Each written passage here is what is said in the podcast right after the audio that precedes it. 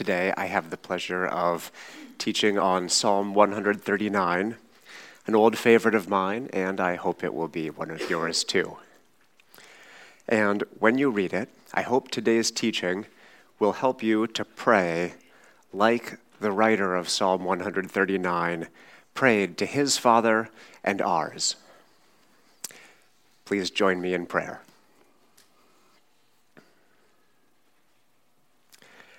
Father, thank you for creating each one of us, for sustaining us, and for holding us in the hollow of your hand. Please help me as I preach, and please open our eyes to understand wonderful things in your law. Amen.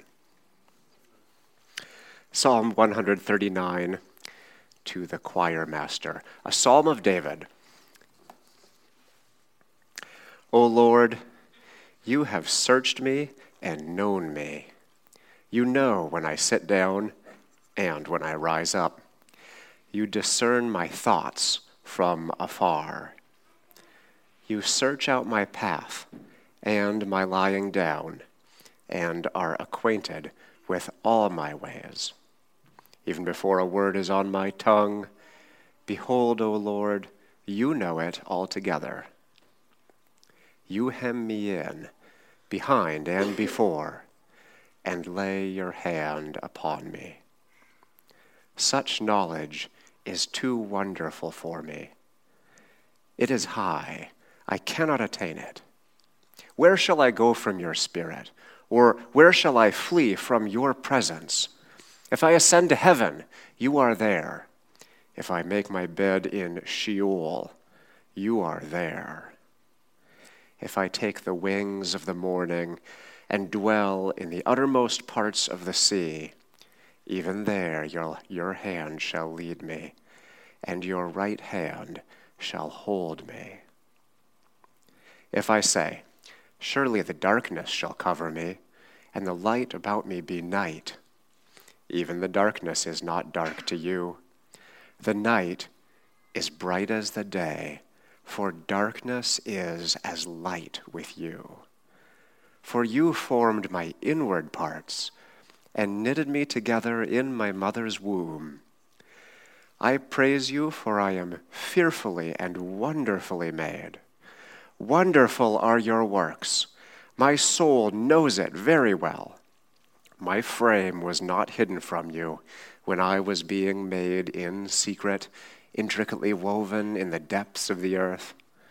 Your eyes saw my unformed substance.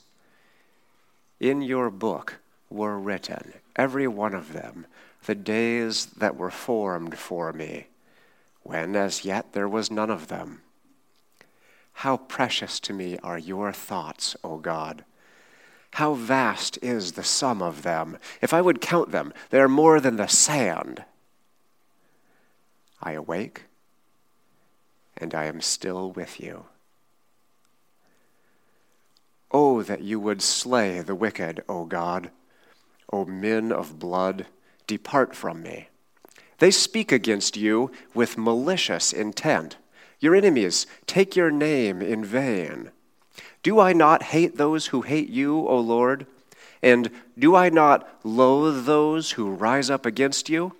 I hate them with complete hatred. I count them my enemies. Search me, O God, and know my heart.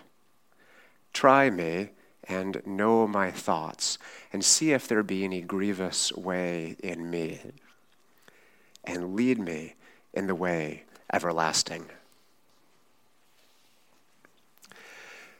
This psalm is a good psalm for our daily scripture reading during Lent. Lent is a 40 day period of time, not including Sundays. The season of Lent began this past Wednesday and ends on the Thursday before Good Friday, before Easter Sunday. In Lent, we prepare ourselves for the celebration of Jesus' resurrection from the dead. It is a time of quieting ourselves turning our attention to God, a time of generous giving and of regular fasting from food and unnecessities. All of us should observe Lent in the way that we can, and this is a Lenten psalm. My hope and goal in teaching on Psalm 139 is to help us to use this psalm as part of our normal prayer life, and especially in the season of Lent. What I imagine that may look like is you waking up in the morning tomorrow and reading Psalm 139. Perhaps making this a part of your morning routine during some of the 40 days of Lent. And then, at the close of the day, perhaps as part of your evening or bedtime routine, reading Psalm 51, another psalm of David that pairs with this one and fits with today's sermon. Perhaps you will place the provided printed copy of each psalm at your bedside or on your dining room table, taped to your bathroom wall, or on the dashboard of your car to read before turning your engine on and going to work or coming home from work. My hope is for us to learn some or all of these verses by heart so that these verses become a natural part of how we pray. We can teach our children and the people we're making into disciples of Christ to also pray these psalms. Therefore, it would seem best that we hear a second reading of this psalm before we hear any comments on it.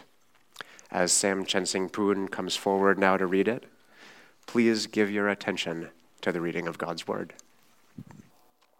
O Lord, you have searched me and known me. You know when I sit down and when I rise up. You discern my thoughts from afar. You search out my path and my lying down, and are acquainted with all my ways. Even before a word is on my tongue, behold, O Lord, you know it altogether. You hem me in behind and before, and lay your hand upon me. Such knowledge is too wonderful for me. It is high, I cannot attain it. Where shall I go from your spirit, or where shall I flee from your presence? If I ascend to heaven, you are there. If I make my bed in Sheol, you are there. If I take the wings of the morning and dwell in the uttermost parts of the sea, even there your hand shall lead me, and your right hand shall hold me. If I say, Surely the darkness shall cover me, and the light about me night. Even the darkness is not dark to you. The night is as bright as the day, for darkness is as light with you. For you formed my inner, inward parts, you knitted me together in my mother's womb. Oh, I praise you, for I am fearfully and wonderfully made. Wonderful are your works, my soul knows it very well. My frame was not hidden from you when I was being made in secret, intricately woven in the depths of the earth. Your eyes saw my unformed substance, in your book were written, every one of them, the days that were formed for me, when as yet there was none of them. Oh, how precious are your thoughts, O God! How vast is the sum of them! If I count, them, they are more than the sand. If I awake and I'm still with you. Oh, that you would slay the wicked, O God, O man of blood, depart from me. They speak against you with malicious intent. Your enemies take your name in vain. Do I not hate those who hate you, O Lord? Do I not loathe those who rise up against you? Oh, I hate them with complete hatred. I count them my enemies. And search me, O Lord, and know my heart. Try me and know my thoughts, and see if there's any grievous way in me, and lead me in the way everlasting. Amen. Okay, this psalm raises some questions. Why is the psalmist so comfortable and happy with the knowledge that God sees everything he does. Did David write this psalm before or after his sin with Bathsheba? Could he have written this psalm even after making some of his biggest mistakes in life?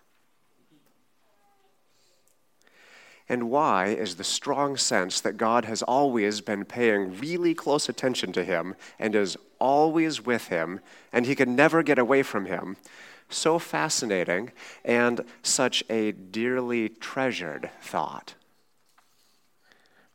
when faced with the reality of my thoughts being known and my secret choices being fully seen by God, how do I feel about that? Am I scared of being punished? Scared of being caught? Scared of being abandoned?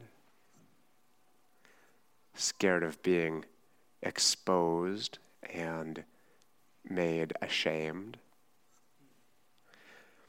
Or does it feel like God is so far away from me that it's hard to even relate with much of this psalm? Let's look at James chapter 4 verse 8. Draw near to God. Draw near to God, and he will draw near to you. Knowing that God sees your heart and knows your secret thoughts and is with you at all times of the day should give us a little bit of fear and a tremendous, wonderful comfort all at the same time. And we were meant to never be alone, to live our whole lives just like David did in the presence of God. Let me say that it's very easy to misunderstand this psalm. We can read this and just really not get it. This psalm raises some questions. Let's start towards the end of the psalm and work our way back, asking questions and finding answers. We're going to ask why David changes the subject at the end of the psalm and starts talking about how much he hates the ways of violent people. And then, aren't we supposed to love our enemies and pray for those who mistreat us? Aren't we? We're going to ask why it doesn't have to be frightening that God knows all my thoughts. We're going to ask if it's a good thing or a bad thing that we literally can't get away from God and that He is paying very close attention to us. And the key is what was David thinking about God when he wrote this psalm? David had a relationship with God. God is a father to him. God is a father to him. And that's the key to understanding this whole psalm. Let's look at Psalm 139, verse 19. Oh, that you would slay the wicked, O God. O men of blood, depart from me. They speak against you with malicious intent. Your enemies take your name in vain. Do I not hate those who hate you, O Lord? And do I not loathe those who rise up against you? I hate them with complete hatred. I count them my enemies. Going to verse 19, we see that David went from a delightful meditation on God's nearness to, in what at first seems like a big jump, some very serious statements about violent people and about people who hate God. Why is he suddenly changing the subject? It's like he's trying to sing a psalm about God's nearness, but he's really thinking about something else in the back of his mind. Like he's kind of anxious about this other thing and he changes the subject suddenly. Have you ever done that in prayer? Of course you have. It's how the human mind works. Often we have another thought in the back of our mind, that nagging thought that we can't quite get away from. And in prayer, we pour out our deepest, most intimate thoughts to God. David is being comforted by sensing the presence of God. But like in Psalm 63 that we read a few weeks ago, we find out towards the end of this psalm that the whole time he was praising, he was in a place of distress and deep longing. And in this psalm, David's not just in a little trouble, he's in real danger. Lots of people wanted to kill him men of blood, violent men. He was faced with and related to and chased around by people who wanted to kill him from the time of his youth into his late adulthood. The reality of being at risk for harm was almost always a part of his daily life. But the reality of God's presence and protection is greater than that. Even though he couldn't get entirely away from his enemies, even though he walked through the valley of the shadow of death, our Father was with him. God prepared a table for him right there in the presence of his enemies and kept his enemies at bay. And when his worship was seemingly interrupted by these nagging thoughts about the people who wanted to kill him, there in the presence of God, he had a word of knowledge from the Holy Spirit. You see, David was a charismatic. He was baptized in the Holy Spirit. He had a word of knowledge. In the presence of God, he discerned their end. They were going to go down into the dust of the earth. God's justice is going to win. Amen. So, David vows to have nothing to do with vengeance or with their evil, murderous ways. A great irony of David's life is that he was wronged by so many people from his childhood to his old age. And yet, he made some mistakes, but he had a reputation for not taking vengeance. He knew deeply that God will repay those who harm him, God will repay the wicked. And knowing this, David held his peace. In Psalm 139, we meditate on the wonderful comfort, the wonderful comfort the wonderful comfort that God knows my distress and my need, and that He has set a day of judgment when He will put an end to evil once and for all, as in the words of Job. Job chapter 19, verses 25 and 29. For I know that my Redeemer lives, and at the last he will stand upon the earth.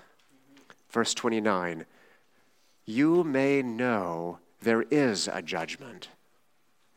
You see, God's nearness, God's nearness to us brings, uh, to us, his children, brings mercy. But God's nearness to the wicked brings judgment. This psalm is all about what happens when God draws near to us and hears our cries for help and comforts us with his steadfast love. Now, David was frequently rejected, criticized, slandered, and harassed. Many wanted him dead. Having suffered much harm at the hands of others, he still did not take vengeance with his own hand.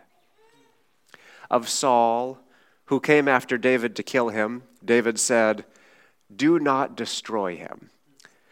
For who can put out his hand against the Lord's anointed and be guiltless?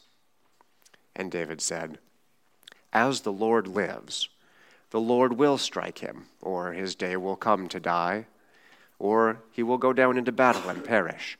The Lord forbid that I should put out my hand against the Lord's anointed. the ultimate reality in David's life was the love of our Father in heaven. Complete confidence that God does love him and that God will make all wrongs right. Seeing his sin, God washes it all away. Seeing those who were doing him wrong, God brings justice to them when their day comes. It's like at the end of the last Lord of the Rings movie, or if you read the book, the last book. It's like when Sam and Frodo are, I mean, they're, they're like on a rock on the side of a mountain that is covered with flowing lava. And the lava is going all around them, and the heat is starting to hurt. And there's absolutely no hope of seeing the sun again. This is their last day and their final hour. And in what may be their finest hour, the one says to the other, um, I totally just lost my train of thought. What was the thing that Sam said to Frodo? Oh, come on. Do you remember the? T- oh man.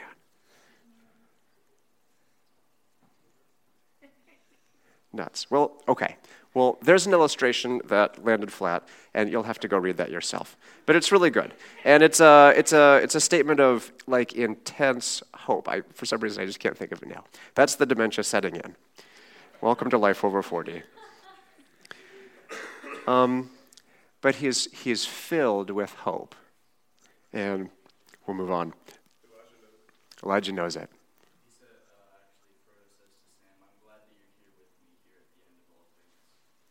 Frodo says to Sam, I'm glad that you're here with me, here at the end of all things. And there's another thing that he says too that I'm trying to think of that I can't remember. All right. Okay, back to the Bible. Now let's work our way back to the beginning. Psalm 139. O Lord, you have searched me and known me. You know when I sit down and when I rise up. You discern my thoughts from afar. You search out my path and my lying down, and are acquainted with all my ways. Even before a word is on my tongue, behold, O Lord, you know it altogether. You hem me in, behind and before, and lay your hand upon me. Why is God's hand laid upon him? Is it for some kind of like punishment or disciplinary measure. This is a hand of guidance. It's the gentle hand of a father who, without a word, rests his hand upon David to guide him in the way he should go. Such knowledge is too wonderful for me. It is high. I cannot attain it. Verses 1 through 6 about God's all seeing, all his complete knowledge is like overwhelming to David. Not like with a sense of dread, like, oh my gosh, you saw that. It's, it's with a sense of deep comfort, as it says in Exodus, I think, chapter 2, when the Israelites are in great suffering in their slavery in Egypt, and it just simply says, God saw and God knew.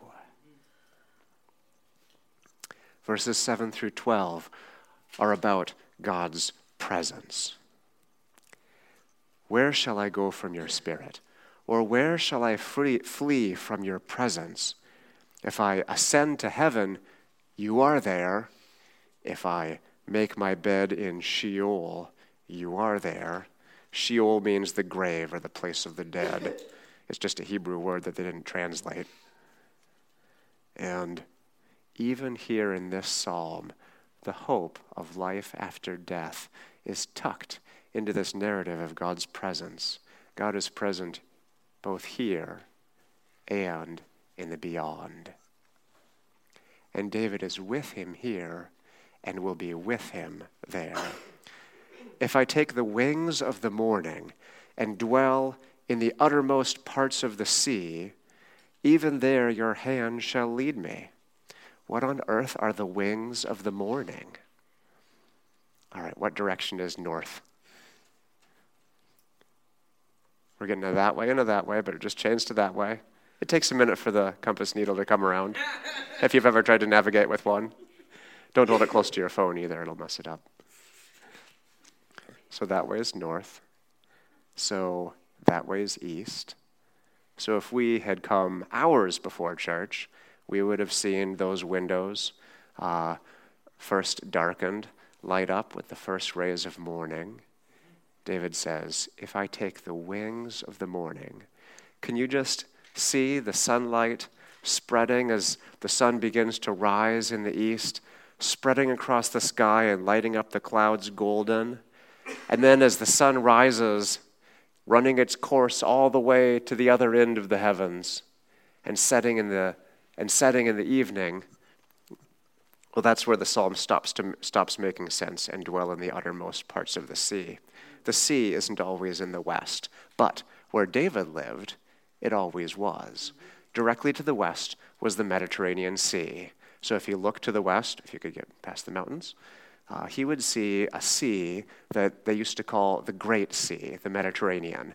And it stretched so far to the west that in the book of Acts, uh, Paul and his companions spend like, uh, like a couple of weeks sailing on it without seeing any land.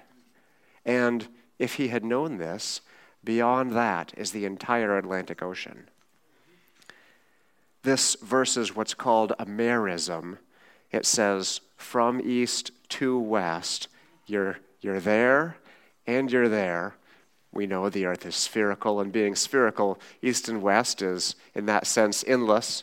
Uh, but even if you live in your geographic location with the knowledge that the ancients had, probably being entirely unaware of the uh, shape of the earth, uh, east is limitlessly that way, and west, the direction of the sea, is limitlessly that way from the rising of the morning to the uttermost parts of the sea. Even there, your hand shall lead me, and your right hand shall hold me.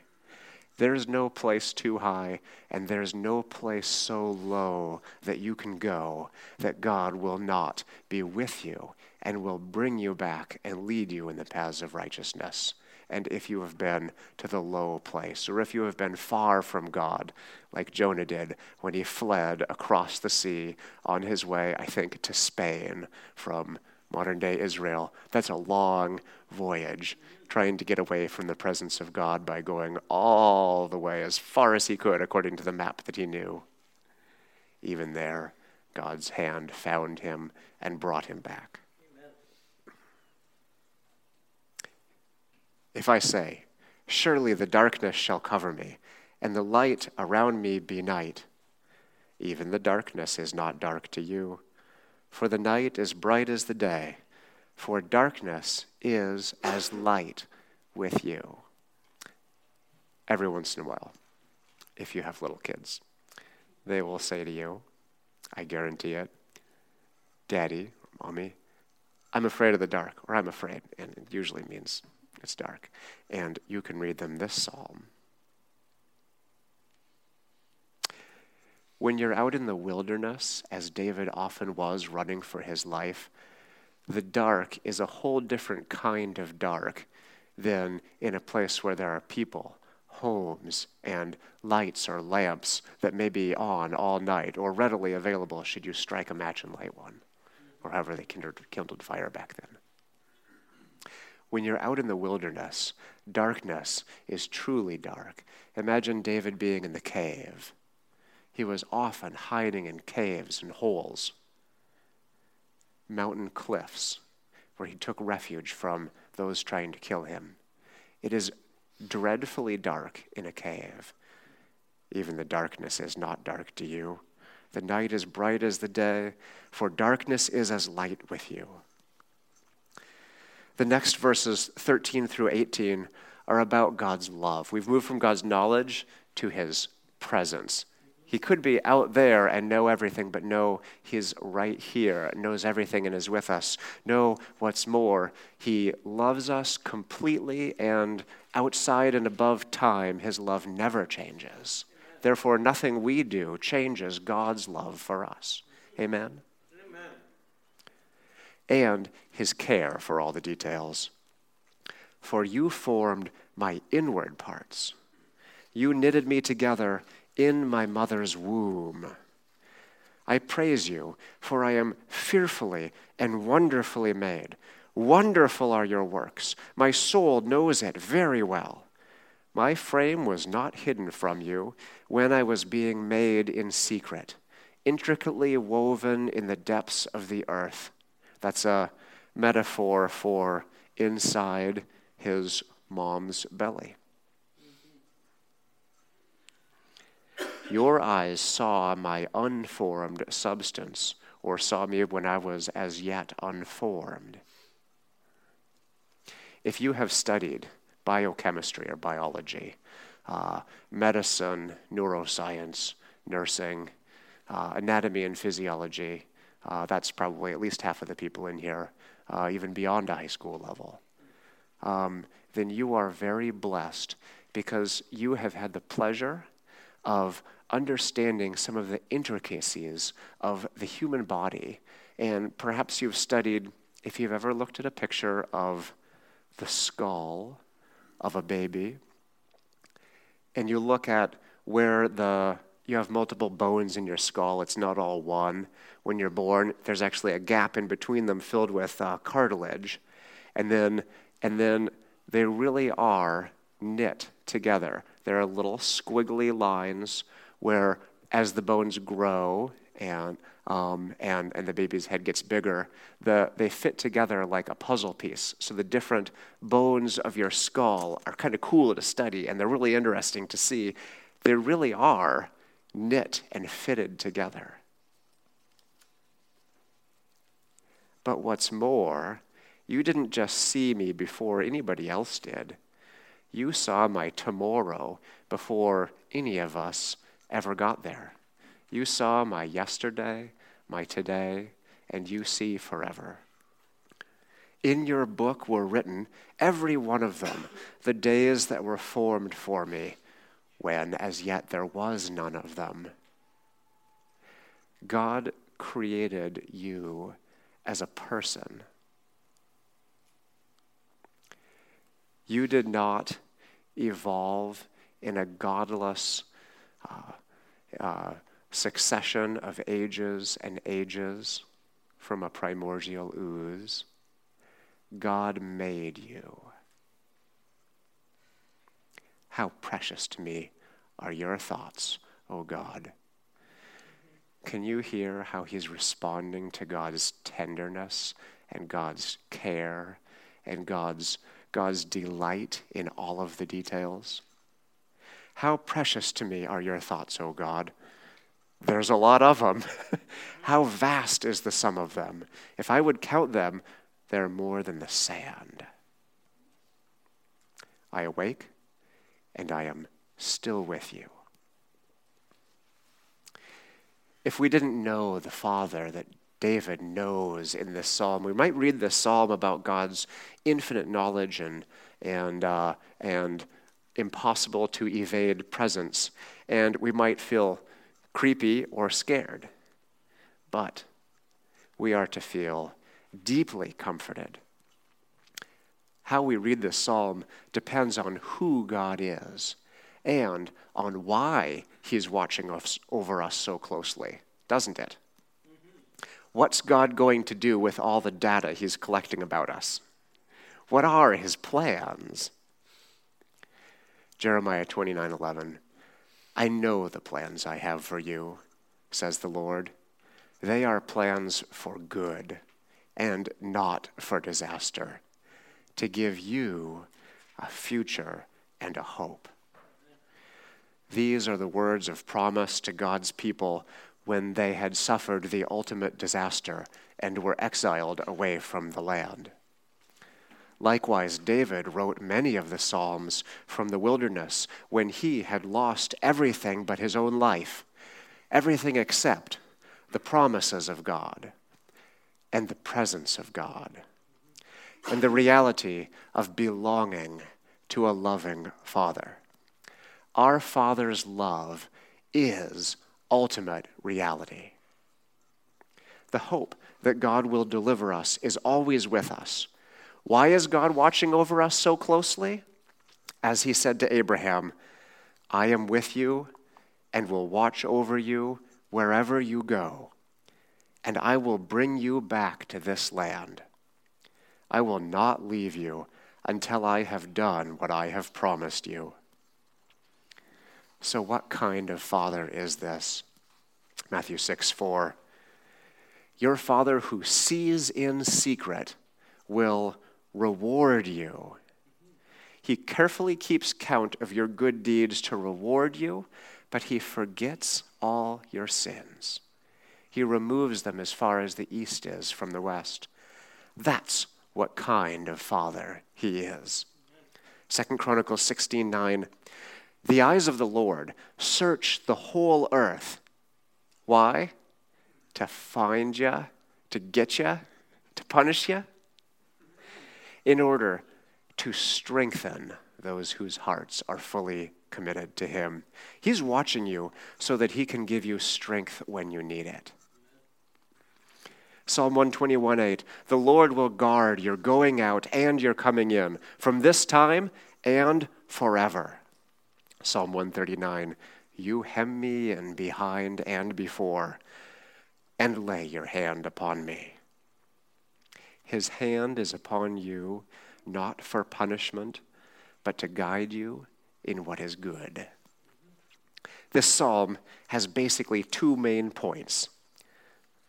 Number one, God is Redeemer. He's not trying to find something wrong with you, but looking to build you up, to help you. Why? Because that's what a father does. And unlike our earthly fathers, who only in some ways represent God well, God is the ultimate father. And as his children, we all have access to the same Father. We can read about God's all seeing omniscience and his ever present omnipresence, but until we know what his intentions are and who he is, until we have intimately known his steadfast love in the very hour we have revealed to him our deepest sin and suffering, his omniscience and omnipresence mean little to us. But when you know God, you know this God is for us and not against us. God will never leave us nor forsake us. God would die for us even if we hated him. Jesus became a man to live for our righteousness and to die for our sin. Romans 5 8 while we were still sinners, Christ died for us. You see, he didn't wait until we had faith, drew near to him, repented of sin, trusted to him, did a little penance. He came to us. While we were still sinners, Christ died for us. He sees both our future and our past, and his love for us is entirely complete and entirely effective. He takes out the heart of stone and puts in a heart of flesh for his children. He gives a new heart and puts a new spirit within us. He is making all things new. This God in this psalm comes near to David as a redeemer. The second point found in the last verses when David seemingly changes, changes the subject is do not join in with those who do evil. Part of the message of the book of Job, a book of the Bible that you will need to understand intimately in order to lead a victorious Christian life as you endure suffering and as we share in one another's sufferings. Part of the message of the book of Job is to fear the Lord and shun evil. To love what God loves and to hate what God hates is a Christian virtue, as we see in this psalm. Some of us need more hatred of what God hates. This psalm is instructive. We can learn something from it. It by no means says not to associate with the evildoers or worldly people of this world. In that case, you would have to leave the world. 1 Corinthians 5. But in this psalm, David, in faith, is resolving not to take part in their ways, resolving not to take vengeance on those who are trying to kill him, and to leave room for God's wrath. Sometimes we see evil and we respond to evil with evil. This is not the way of the Lord. God is judge. For God will bring every deed into judgment, with every secret thing, whether good or evil. In this psalm, David is resolving not to participate in evil, and in faith, he is affirming that he will not participate in evil even though it is all around him. And he does not have to take vengeance because he knows that God will. Oh, that you would slay the wicked, O God. O men of blood, depart from me. They speak against you with malicious intent. Your enemies take your name in vain. Do I not hate those who hate you, O Lord? And do I not loathe those who rise up against you? I hate them with complete hatred. I count them my enemies. Search me, O God, and know my heart. David sees God's love and becomes completely vulnerable before him, inviting his father to point out anything in him that gives him grief, that offends him. Did you know that we can give God grief? I think most of us know that. Try me and know my thoughts. This level of vulnerability is only possible when you are utterly confident that God will accept you as you are. But if you have never been completely open and vulnerable with God, you may not yet have experienced the level of acceptance that all humans crave. And indeed, you were created to receive from God our Father. Adam and Eve had it and sinned. They were baptized in shame. They hid from the presence of God and they tried to cover their shame. But the thing about fig leaves is that they wilt. What they needed was a new covering, one that was outside of themselves. And there in the garden, God provided covering for their shame. They hid themselves. The Father God came to them and clothed them. Genesis 3:21 The Lord God made for Adam and for his wife garments of skins and clothed them. You see, our Father never intended for them to remain ashamed. God came down. He didn't chew them out. He didn't criticize them. He didn't wait until they repented. He came to them with kindness and called to them. Genesis 3 8. Adam recognized the sound of his voice and said, I heard the sound of you in the garden, and I was afraid because I was naked, and I hid myself. Adam tried his best to cover up and look as good as he could. But God sees all. Then there was blame. There were excuses. Well, the woman you gave me. But God knows the heart. And it's our heart he's after. Adam and Eve quickly came to know that though they had sinned, made excuses for it, blamed, and hid themselves from God in the garden, we basically see the opposite of the pattern of Psalm in Psalm 139 of David's openness with God and his sense of safety and even intimacy in God's presence. Adam and Eve quickly came to found out, find out, like we do every time, that we are safe in God's presence. David was a sinful man, yet he found safety in God's presence because he knew the heart of God. He knew from reading Genesis and from personal experience that our sins and suffering do not repel God. Rather, they draw out his deepest heart of compassion and longing to bring us back into sweet and loving fellowship with him.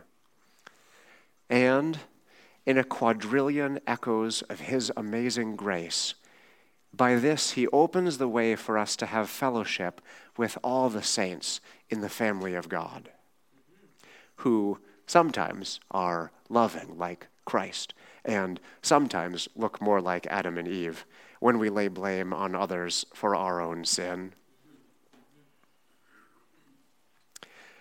Because God is holy and calls us out of darkness into light, He sometimes will send another person to point out something you don't want to see. Uh, skipping down 2 Samuel 12 13. Um, God sent the prophet uh, Nathan after David had sinned against the Lord in the matter of Uriah the Hittite and Bathsheba. And David did not confess his sin until God sent the prophet, who came and said to him, You are the man. David then said to Nathan, I have sinned against the Lord. And Nathan said to David, The Lord has put away your sin. You shall not die.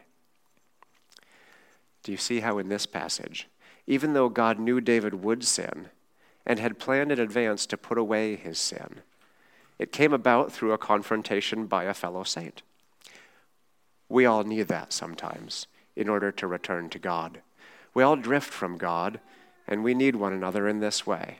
But do not delight in being the one to point out another's sin to them. Sometimes we're too convicted about other people's sins. One of the greatest insights God can ever give you is I do that too. God will send people to confront you about your sin. And, like David, you need that. And He is only doing that for your redemption. Hear the heart of the Father. It's so that you can stop sinning and enjoy forgiveness and fellowship when good and pleasant unity is restored. But God is the Father of mercy and the God of all compassion. And we don't have time now to go into the story in John chapter 8 of the woman who was caught in adultery. Um, but what happened when, when she was dragged, uh, hopefully fully clothed, but you know, we wonder, I mean, probably openly ashamed in every way. And he, she was dragged in front of Jesus, and the Pharisees tried to trick him, saying, You know, the Bible says, uh, you know, this woman should be stoned to death for her sin. What do you say? I'm trying to get him to contradict the Word of God. And he stoops down and he begins to write on the ground. And after everybody leaves her alone, he asks, Woman, where have all your accusers gone? You see, the heart of our Father is to drive away our accusers, to silence the accuser, the foe, and the avenger.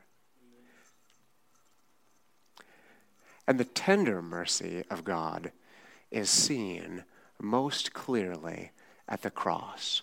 For at the cross, where Christ was crucified for sinners who knew him not, how could we? We weren't even born yet. But his mercy came before, in the timeline of humanity, we'd even have a chance to sin. His mercy was already finished. As he said, it is finished. And so, the tender mercy of our God is made visible at the cross of Christ. There we see God's heart of mercy. So let's imitate our Father. Blessed are the merciful, for they shall receive mercy. We are about to come to the table of the Lord. If we could have uh, three communion servers come up, please. Here, in his presence, we have fellowship with one another if we confess our sins before him. We will feast on small pieces of bread and small cups of wine around a small table. These are a small representation of the perfect table of the Lord in heaven.